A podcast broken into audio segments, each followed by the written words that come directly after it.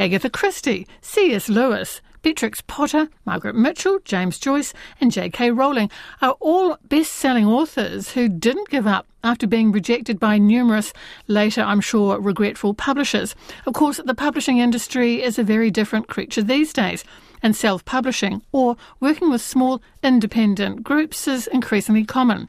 The upcoming Booktown event in Featherston and the Wairarapa has invited three publishers to talk about their experiences in an event called Taking a Publishing Punt. Today we'll get a taste of what Ash Davida Jane from We Are Babies Press, Murdoch Stephens of Lawrence and Gibson Publishing, and Chris Holdaway of Compound Press will be discussing on the panel.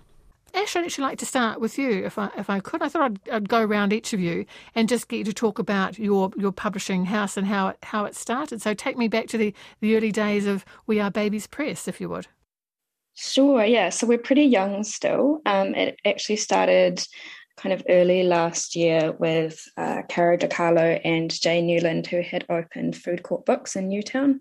They had a little bit of extra funding and they wanted to start publishing some books. So they pulled me and Stacey Teague in um, as well to join to, to fill out the team. Our first book was published last November. That was Nicole Titihuia Hawkins Whai, um, which just won the uh, best first book of poetry at the Ockhams. So that was actually our first book. Um, and we've got four so far, yeah, but uh, steaming ahead. It's going well. What are the kinds of books, as you say, you are young, but what are the kinds of books, the kinds of writers that you feel fit We Are Babies Press? From the beginning, we've been looking for kind of really exciting manuscripts that are doing something quite different or maybe a little bit like new voices, experimental voices, people that either don't really want to go through the traditional methods of publishing or that might um, not fit so well with the traditional methods of publishing. We're also super keen to make it very personal and very like all about the author themselves. So people who are really looking for a publisher that they can trust really well and have a super collaborative process is our main goal, yeah. Chris, what about Compound, a potted history, if you would, and a, and a chat about your writers? Compound Press has been around with that name a while. We did our very first books back in uh, 2012, but they were they were quite different. It was actually started by a friend and I, and just almost out of boredom. Actually, he was working in the print room of a major private Auckland law firm, and we just kind of one day started appropriating materials um, in the print room there to make little folded and stapled booklets of poems. And so we started doing that. But thing, things have uh, changed a lot uh, since then. We uh, also been publishing a, a, poetry journal called Minarets for um, many years as well. We're now in the 13th issue. And we'd now do you know much larger books of, of poetry and probably, I guess, gained visibility for a lot of people with uh, Jay Nieuwland's um, I Am a Human Being, which uh, won uh, Best First Book of Poetry at the Ockham New Zealand Book Awards last year. And I guess the, the kind of books that we're interested in doing is we really like making books. And so the manuscripts that we uh, get most excited about are the ones that like really feel like they have to be a book to get across what they're doing. And that's the kind of the only way that they could be rather than say, miscellanies of, of individual poems. We really like things that sort of say, I want to be a book. And that's what we get really excited about making. Well, Murdoch, Lawrence and Gibson Publishing, you've also had um, terrific award success too, but what were its origins? Uh, Lawrence and Gibson started in 2005 with a group of friends, I mean, predominantly me, but a group of friends who moved from Dunedin to Wellington, and we had sort of been involved in the music scene down there and in zine culture a little bit. Um, and I was looking to put out a book um, my sort of first weird book and thought, oh, well, let's just pretend it's a publishing company and not just a zine, and we'll make a spine and it could get in bookstores. Um, so that was 2005. Um, yeah, it's sort of been releasing two books every, every year since then. I interviewed um, one of the, the best known names from your publishing house, Brannavan Gnanalingam, just the other day about his latest book. Um, but Brand's book, Sprigs, was, uh, was one of your great successes, wasn't it? Yeah, it was. Um, I mean, great successes in that we sold a lot of it, and we um, made this little like gold covered version of the book to give to him to honour his being the best selling book, uh, shortlisted for the Ockhams and won the Ngaio Marsh Awards. Yeah, but I think his current one's really um, getting a lot of attention as well at the moment. So we're kind of excited to see what's going to happen with.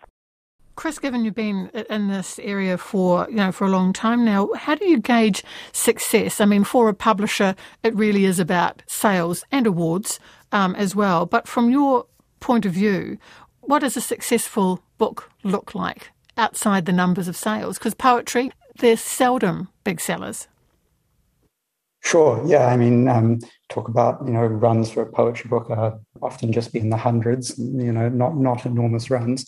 I guess we l- like to look at you know how how the author feels about you know what they what they get at the end, and if they feel it's something that they're really proud of having, then it feels uh, like a good a good success to us. And if we have a enjoyable creative process and, and bringing it to life, and just can take a lot of pride in doing it. I've got a, a day job as well, so not necessarily trying to pay any bills by doing this, but you know, trying to trying to make it work as a as a viable thing that keeps going and can keep doing more stuff. So when you know more people come to us wanting to do books with us, I guess that's success in, in and of itself. That there are people looking at the books we're making and saying, "Hey, you know, I would like to be part of that as well." That must be a, joy of the job, um, Murdoch. From your instance, do you ever go shoulder tapping? You know, you you and your friends involved with the press, looking out for talent that you'd like to bring into the um, the stable of Lawrence and, and Gibson, or is it more people coming to you saying, "We know we love your work. Please consider us." It's a bit of both, to be honest. Um, Lawrence and Gibson's a collective, so we're fairly democratic in the way we. I mean, not to say that the other one, I know we are babies as well, but all of the writers who publish with us have to become a part of the collective and take part in the publishing. And I think that creates a little bit of an aura around what it means to be part of that process. I mean, maybe it's, it's sort of drunkenly shoulder tapping people at parties and saying, hey, it'd be amazing if you wrote a novel, um, and not necessarily people who had thought of writing before, but there's this vehicle out there that they could use. Um, but then again, when we have um, media appearances or you know, short listings of books and things like that, we tend to get quite a few submissions and, and not many of them really fit the, the mold of what we're trying to do, but it's still interesting to see what's out there and what can come through. And we have published a few uh, manuscripts that have come to us out of the blue. As you mentioned before, that for some of your writers, they they don't want to go down the, um, the, the more traditional path of going through those big publishing houses. I mean, you're somewhere in between the big publishing houses and self-publishing, which also has taken off um, like crazy in the last few years. It's been made easier. But what are the advantages, do you think, for a writer of coming into a small press? I mean, I think there's really a lot of them. I think compared to self publishing, on one hand, we know all the process, we know what we're doing. You're getting professional editors, you're getting probably people that are going to give you advice on the cover, that are going to pay for the cover design. Um, you're getting like the whole, basically, your handheld through the whole thing and aiming to create like quite a beautiful thing that also can be sold commercially. And we have all the contacts in the bookshops and everything. Compared to a bigger publisher, I think, I mean, every publisher is really different. But from my perspective, I think because we are quite a small team, and I mean, there's only three of us now, um, we're quite a small team, and we are really like doing it out of passion. We care so much about the books that we're putting out. So I think you really get that like very, very personal touch and I mean, likely we're only working on one book at a time. So all of our focus is going in on that. Whereas for a bigger publisher, maybe they've got like five or six different books going on. Obviously, they care about the work that they're doing, but their attention is is split, or maybe it's being worked on by lots of different people at once. Whereas we just like, you know, have a coffee with the author and sit down and it's like they are our whole focus, which I think is really great.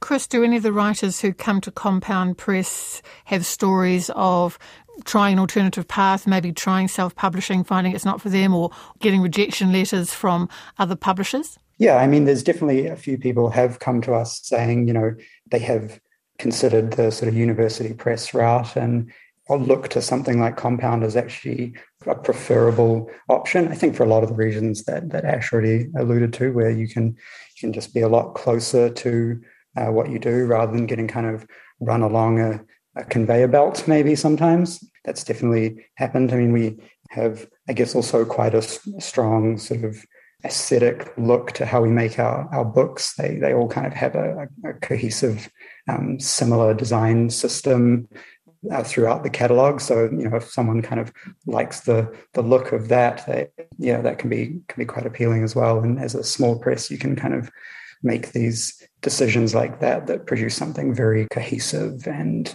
and yeah like a really strong sensibility rather than a larger publisher that is maybe spread a lot more widely over different topics and, and aesthetic realms as well.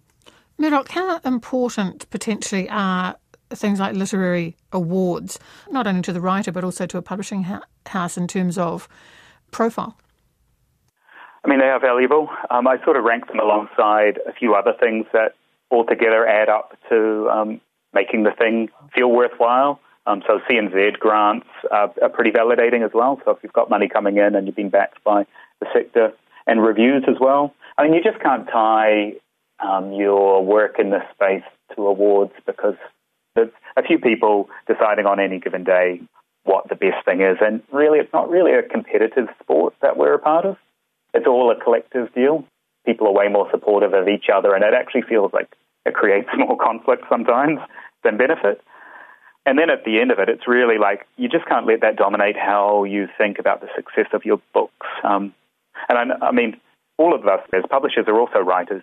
Ash's book came out a couple of years ago, How to Live with Mammals, and Chris's Gorse poems just came out, and one from me as well. So we've all got that kind of experience of dealing with the highs and lows of getting awards or missing out on awards. Yeah. Amash, I mean, you mentioned before that you know the the first book out to win an award was that did that feel like a validation? I, take on board what Murdoch's saying, Murdoch's saying, you know, it shouldn't be a, a blood sport and it shouldn't be competitive. Um, but that's a that's a huge validation for for your writer, for their book, uh, and for you as a as a press. Yeah, definitely. Um, I mean, obviously, it's really exciting, and I think also it's it's really cool that the um, that the award stays in the kind of small press family uh, with Jay's book from Compound Press winning it last year. Personally, I was not at all surprised. I think that this book is incredibly deserving of that award, and it just made so much sense. Um, but yeah, it's been really exciting for Nicole. We are all super thrilled for her. Um, and I think it's helped as well just to kind of bring a little bit more awareness to the press. And, you know, we're getting like more media and our books are being picked up by a couple of other bookstores that they weren't in before and things like that. Um, it's just yeah, it is really nice to kind of get that extra extra piece of validation that we're doing a good thing. I get this great sense, Chris, of kind of friendship, companionship between your presses. What are you noticing, given that Compound's been in the game for some time? Are there more and more small presses springing up? Because I'm just thinking, what I don't know, 10, 12 years ago, quite a few of the big publishing houses were merging, and there was a you know there was an awful lot of concern about that that there'd be way fewer opportunities for our writers, and then presses started to emerge. But what's the trend? Are more and more coming through?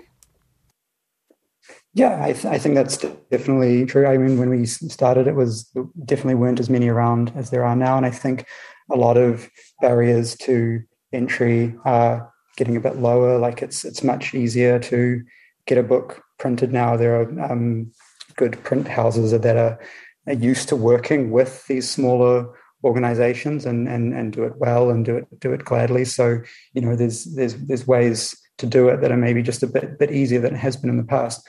I still say all the time that I think New Zealand is still incredibly undersaturated in terms of the number of publishers that are out there, small and, and large. So um, something else that we we work on is that we have a, a, collective called Expensive Hobby, which is a distribution collective to help small presses get their get their books into bookstores. So we work with uh, We Are Babies Press as well as Dead Bird Books and and some other publishers to help small presses that come up you know get get into into bookstores. So there is a, a great sense of community, community, I think, in the small press scene. We like to party together, and yeah, I think there, there can there can be more, and people shouldn't be shouldn't be afraid of giving it a go.